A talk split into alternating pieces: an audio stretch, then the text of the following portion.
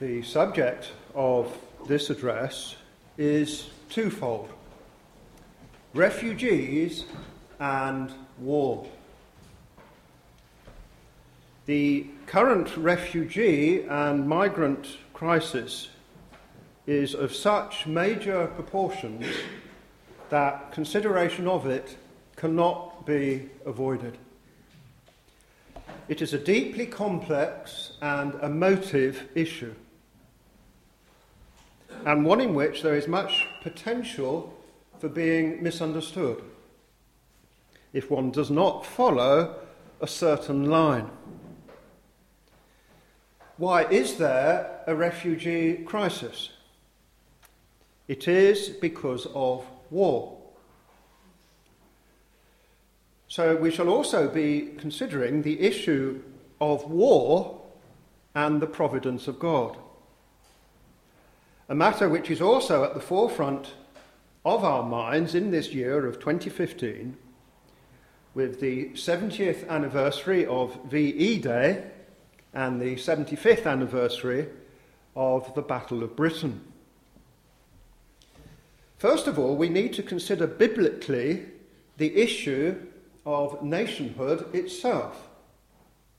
Because large scale migration affects the very concept of nationhood. In Deuteronomy 32 and verse 8, Moses tells us that just as the Lord once separated out the nation of Israel from the rest of mankind, so he also ordained the independent existence of all the other nations. We read, The Most High divided to the nations their inheritance. He set the bounds of the people. So here is God's own stamp upon the legitimacy of nationhood and upon the legitimacy of controlled national borders. In Numbers 20 and 21, we read of the Israelites travelling from the wilderness to the promised land. They needed to pass through the territory belonging to the Edomites and the Amorites. So they asked the kings of these two nations for permission. Moses, led by the Holy Spirit, told the kings that his people would not stray from the main highway, nor touch any crops. He even offered to pay for any water that Israel's cattle consumed in transit. He thus carefully observed the Edomites and Amorites' boundaries as being ordained of God and worthy of all respect. Let us now, remembering that biblical context, consider the situation of large numbers of migrants gathering around the port of Calais. Scripture plainly teaches the obligation before God to uphold the law of the land. Peter states, for example, Submit yourselves to every ordinance of man for the Lord's sake, whether it be to the king as supreme, or unto governors, as unto them that are sent by him sent by the Lord. And we read in Deuteronomy 19 and verse 14 Thou shalt not remove thy neighbour's landmark. So it cannot be righteous behaviour for migrants to cut wire fences along railway tracks. Christians should not condone such behaviour. Because those fences effectively represent a national border. Nor can it be appropriate conduct to storm the approaches of the Channel Tunnel or to stow away in vehicles against the wishes of the driver. The intention day after day to deliberately break the law by gaining access to restricted areas along a busy railway line is a moral issue. Those doing such things are already in a safe country, and indeed they have crossed other safe countries to reach Calais. So it cannot be argued that they are fleeing for their lives. Now, I know this is highly controversial, but we do have to approach this whole matter in a biblical fashion. And the same can be said about those who are crossing the Mediterranean Sea from Turkey to Greece in overcrowded boats and then moving onwards to northern Europe. Now, we do not for one moment diminish the reasons why they may still want to leave Turkey. But the reason is not fleeing for their lives, because Turkey is a safe country. It also needs to be stated that many of those attempting to get into Europe at the current time are not from Syria. On the European Union's own figures, of the 213,000 people claiming asylum in Europe in April to June of this year, only 44,000 were escaping from the conflict in Syria. As we consider these enormous migrant flows, it is interesting to read what the journalist Melanie Phillips has stated. She writes The idea that Britain and Europe can accommodate this flood of people is delusional. According to the United Nations, by the end of last year, almost 60 million people had been forcibly displaced from their homes. Britain certainly cannot take them. Public services are already being stretched to breaking point, with a record population being further swelled by an unsustainable net immigration of a third of a million people, according to the latest figures. Now, that is the end of that quotation. Such facts as these should certainly prompt us to hesitate and to stop and think as a nation and as Christians before simply saying, in respect of the massive movements of peoples which are taking place, yes, we must open our doors. And we must avoid the temptation to try and be more compassionate than the next person. Christians, especially, must reflect and ask certain questions. Does having fled a war zone actually confer the right to demand automatic entrance into any country of one's choice, no matter how far away? Does it confer the right to demand passage through any country one chooses, regardless of the legality of entry? Every time war breaks out anywhere in the world, does that automatically create an obligation upon Britain to take in however many refugees who might wish to settle here?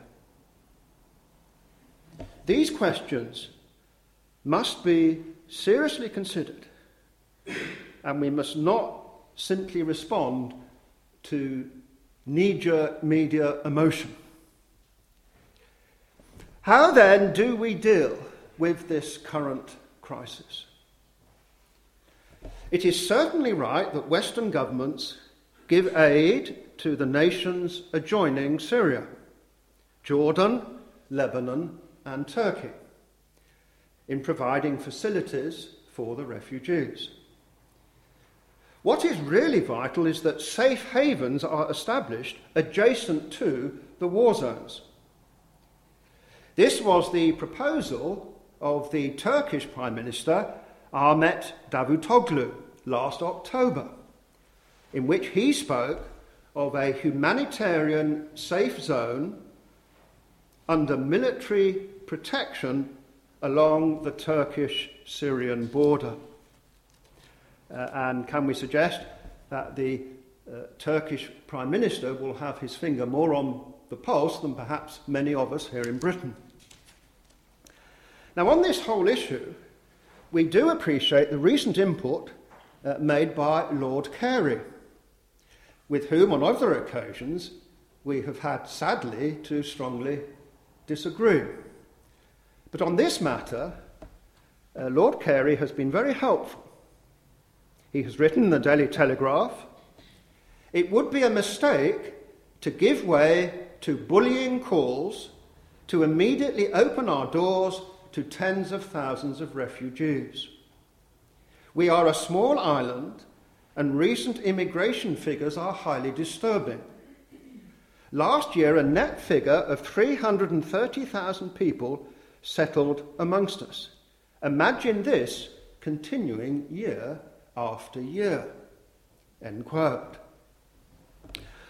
The former Archbishop has also expressed anxiety that in Britain's decision to allow in 20,000 Syrian refugees, Christians have in fact been left at the bottom of the heap.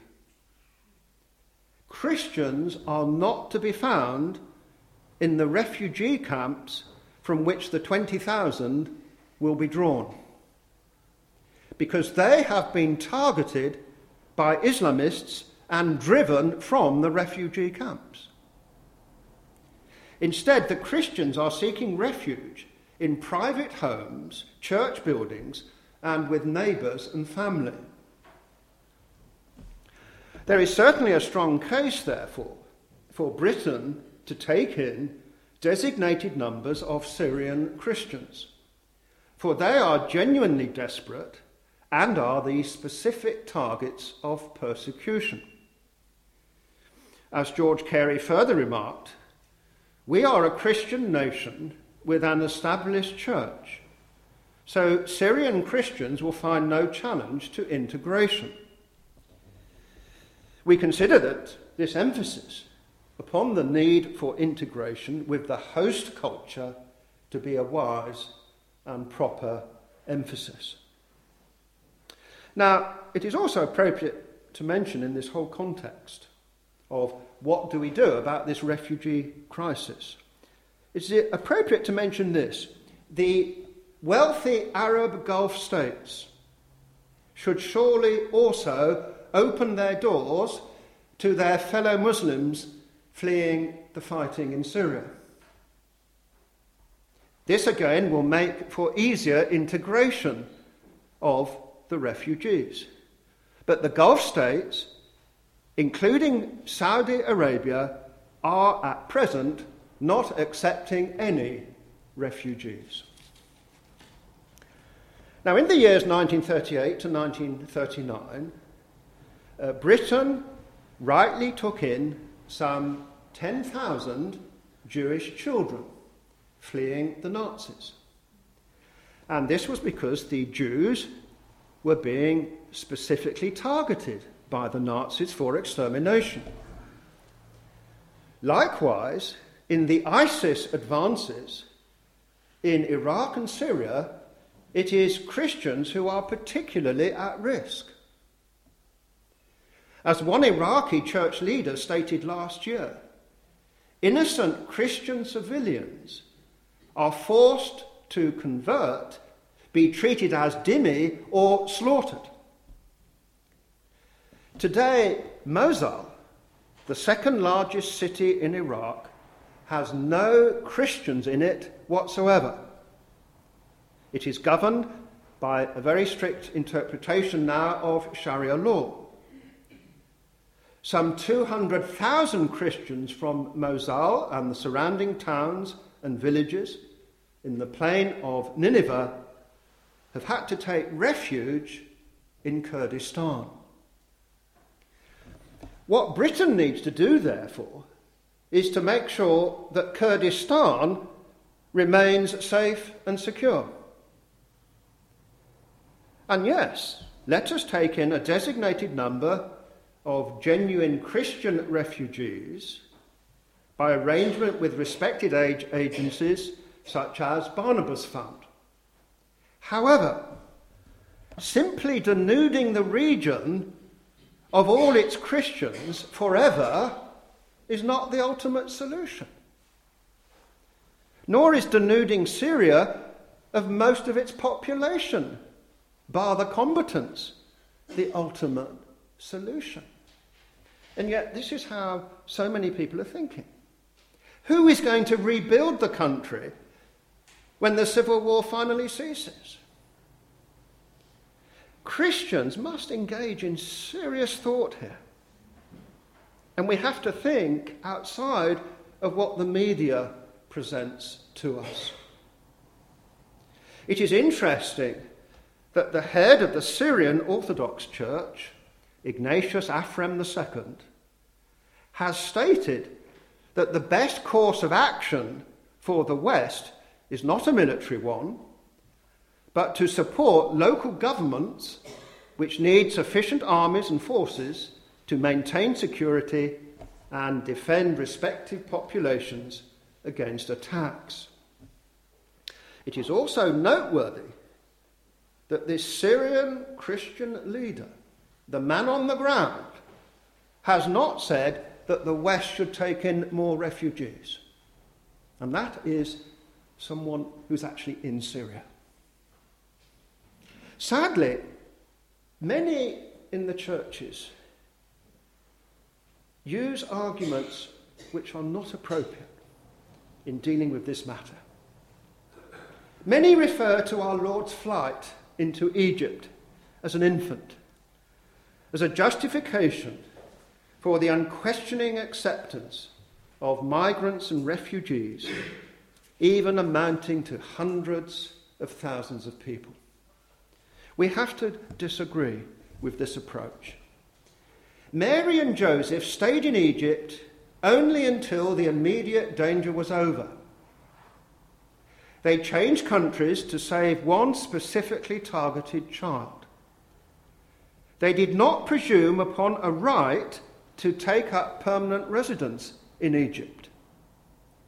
Indeed, there is every likelihood that their stay in Egypt was no more than a few weeks. Therefore, this is not remotely a precedent to justify the reception of the enormous migrant flows now coming into Europe from the Middle East and North Africa. Nor can the Bible's passages about treatment of the stranger be used to justify the taking in of enormous numbers of migrants. The point of these biblical injunctions is that the strangers are seen as vulnerable individuals. They are often being listed alongside the fatherless and the widows. This in itself proves that these texts are not speaking of mass movements of whole communities numbering hundreds of thousands. Any nation in any age will always find smallish numbers of foreign people in its midst, and such should be afforded respect and equal treatment under the law. But the stranger passages refer to foreigners already in Israel, not to the abandonment of border controls so as to facilitate future migration. Now, regarding the plight of genuine refugees from the war in Syria, it is obviously easier for the many who are Muslims to find safe areas within the region amongst their fellow Muslims than it is for Christians to find such areas. It is for this reason that Britain needs to focus on establishing safe havens within the Middle East itself, specifically for beleaguered Christian people. Now, the Syrian Christians are in danger, not only from ISIS, but also from a coalition of forces who are fighting both ISIS and the Assad led government. Now, this coalition is supported by the United States, Turkey, and Saudi Arabia, and is described by the US government as being a moderate grouping. Yet some amongst this anti Assad moderate grouping are also guilty of persecuting Christian communities. Let us take this on board. Amongst Islamic combatants being supported by the West are those guilty of abusing Syrian Christians. We can see then that the situation in Syria is very complex. And so we also need to ask the very pertinent question Are there some amongst the Syrian refugees seeking asylum in Europe who would actually harbour very negative attitudes towards Christian people? On a broader level, yes, of course, we endeavour to help those in great need. And yes, of course, we love our neighbour, whoever he is and wherever he comes from. This does not mean, however, that it is wrong for nations to rigorously control their borders. Indeed, we have to say this as Christians. It is righteous behavior in the sight of God for a nation to control its borders. Furthermore, if nations do not control their borders, they cease to be nations. And if they cease to be nations, that is contrary to God's ordained purpose for this fallen world ever since the time of the Tower of Babel. The primary moral obligation, of course, in the present crisis rests where? Where does the primary moral obligation rest? It rests with those who are actually conducting the war in Syria. The war in Syria is a Sunni versus Shiite war, the two major divisions within Islam.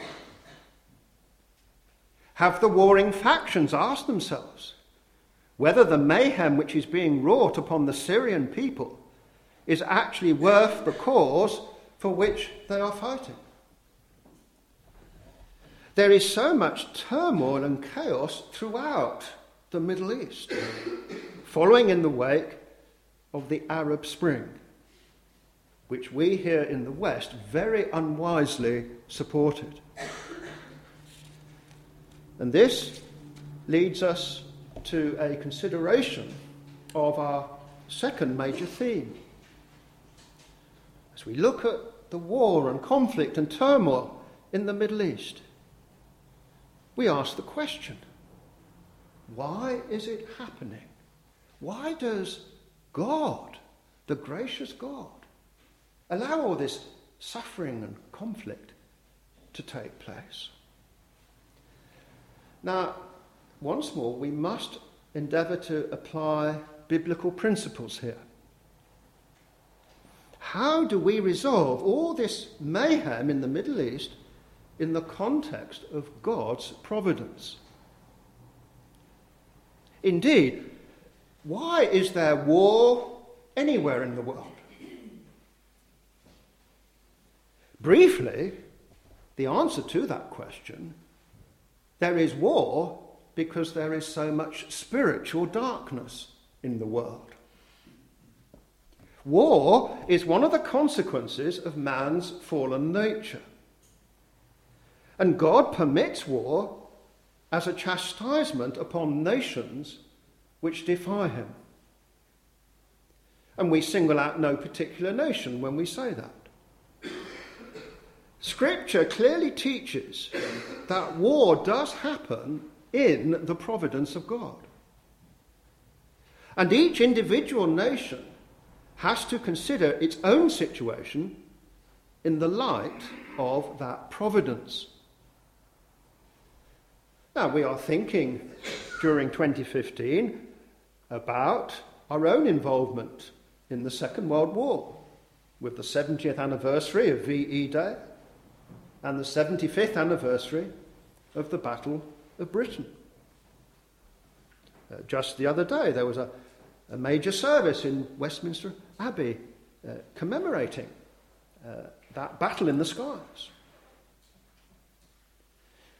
Let us ask a further question. Why did we get sucked into that dreadful conflict that we know as the Second World War? Now, we do not understand all the mysteries of God's providence, but we certainly know that the spiritual condition of Britain when war broke out in 1939 was very poor indeed.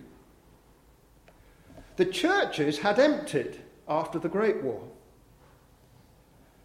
And Bible denying theological liberalism continued in the ensuing decades to eat away at the spiritual health of the nation. Now, one of the notable pastors who stood against this downgrade in our national life, our spiritual life, and who ministered throughout the war years was Dr. Martyn Lloyd Jones, minister of Westminster Chapel in central London. In October 1939, Dr. Lloyd Jones preached a sermon entitled, Why Does God Allow War? And he dealt with the issue of how Britain, over the previous 20 years, had used the victory granted to it in God's providence in 1918. His sermon included these words Under the blessing of peace, since the 1914 18 war, men and women in constantly increasing numbers have forsaken God.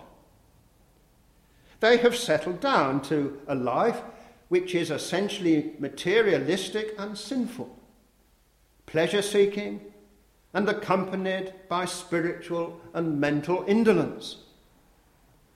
This became evident not only in the decline of religion, but still more markedly in the appalling decline in morals. It led to the decadence on which the rulers of Germany banked and on which they based their calculations. Dr. Lloyd Jones continues. The Germans believed that we would not fight because they felt that we had lost our stamina and would allow nothing to interfere with our indolent life.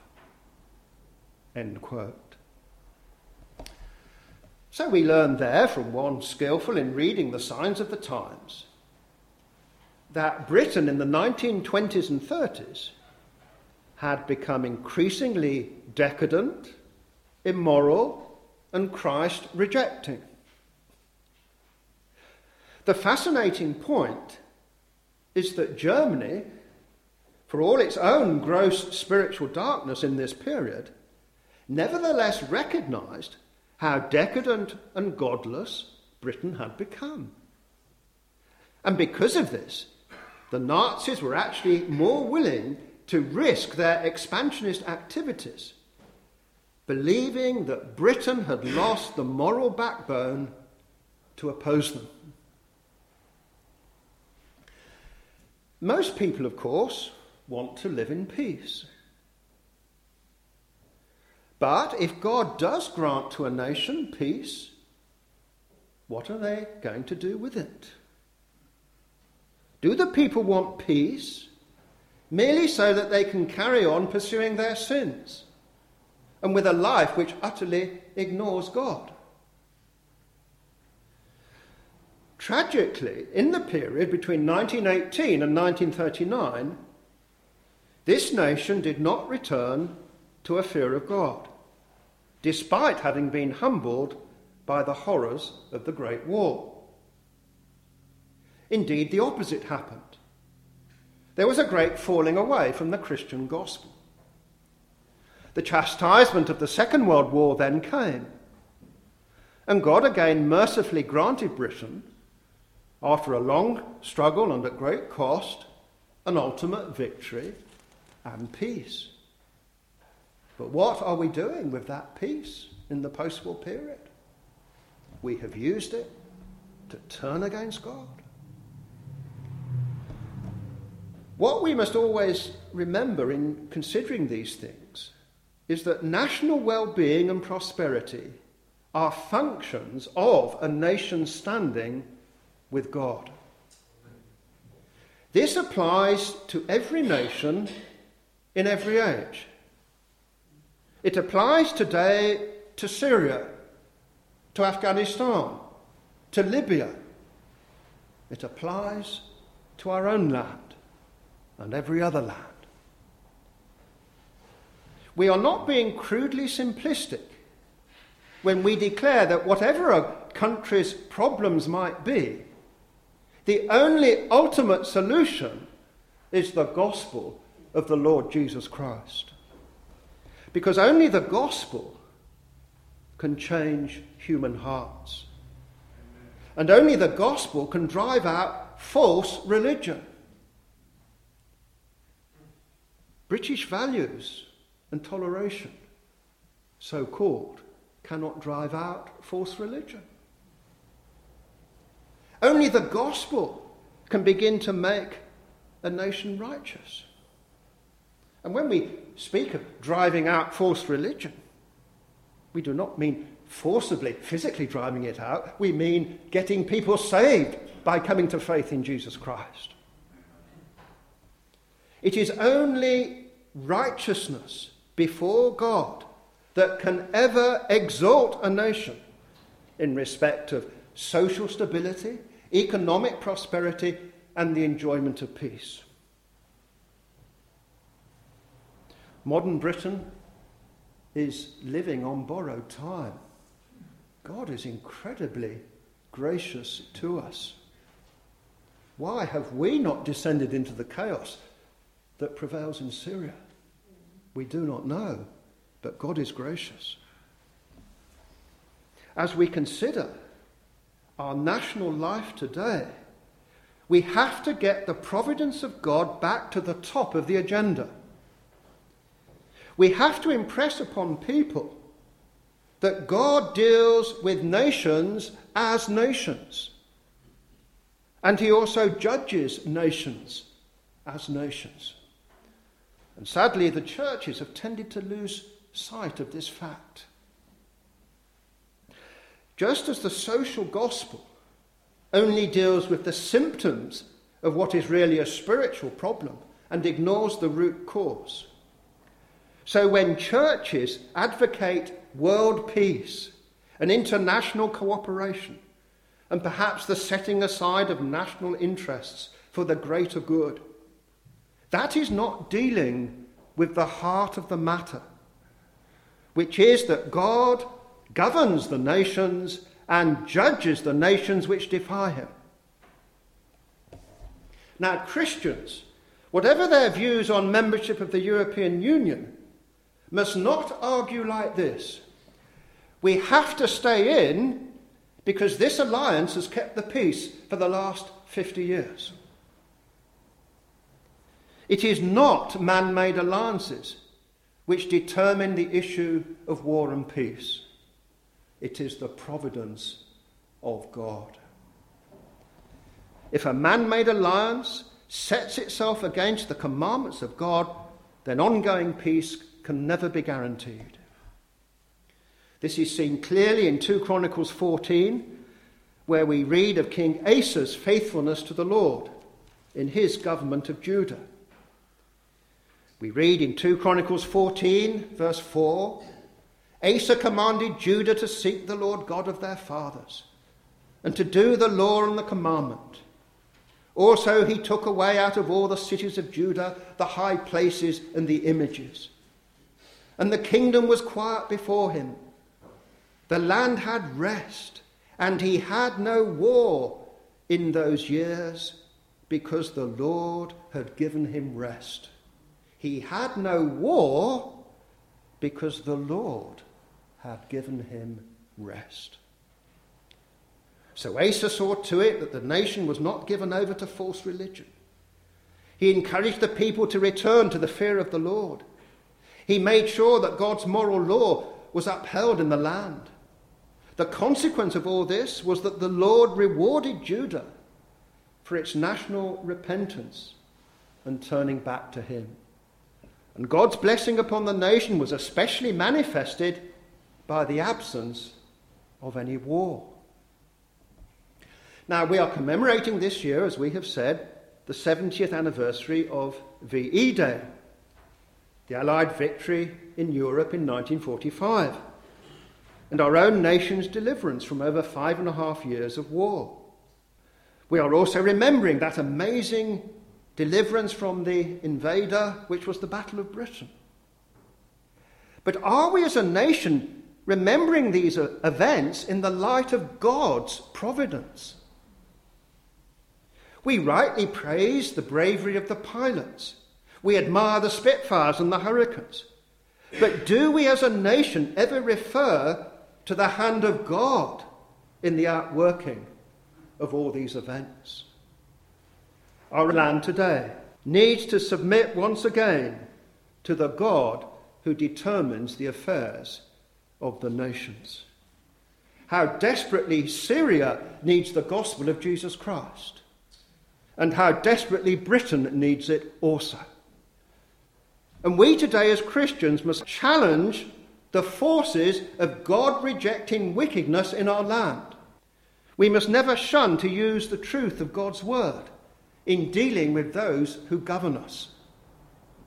We must, as Christians, have the freedom to declare that Jesus Christ is the only way and that other religions are false.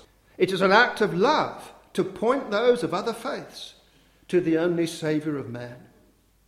We must confront the assault upon marriage. We must confront the killing of heart beating life in the womb. We must confront the profaning of the Lord's day, contrary to God's holy law. Modern Britain will only know God's blessing if the gospel is fearlessly preached so that sinners are transformed. And so may God enable each one of us to get into the highways and byways and to preach Jesus Christ and Him crucified because this, this gospel, is our nation's only hope. Amen.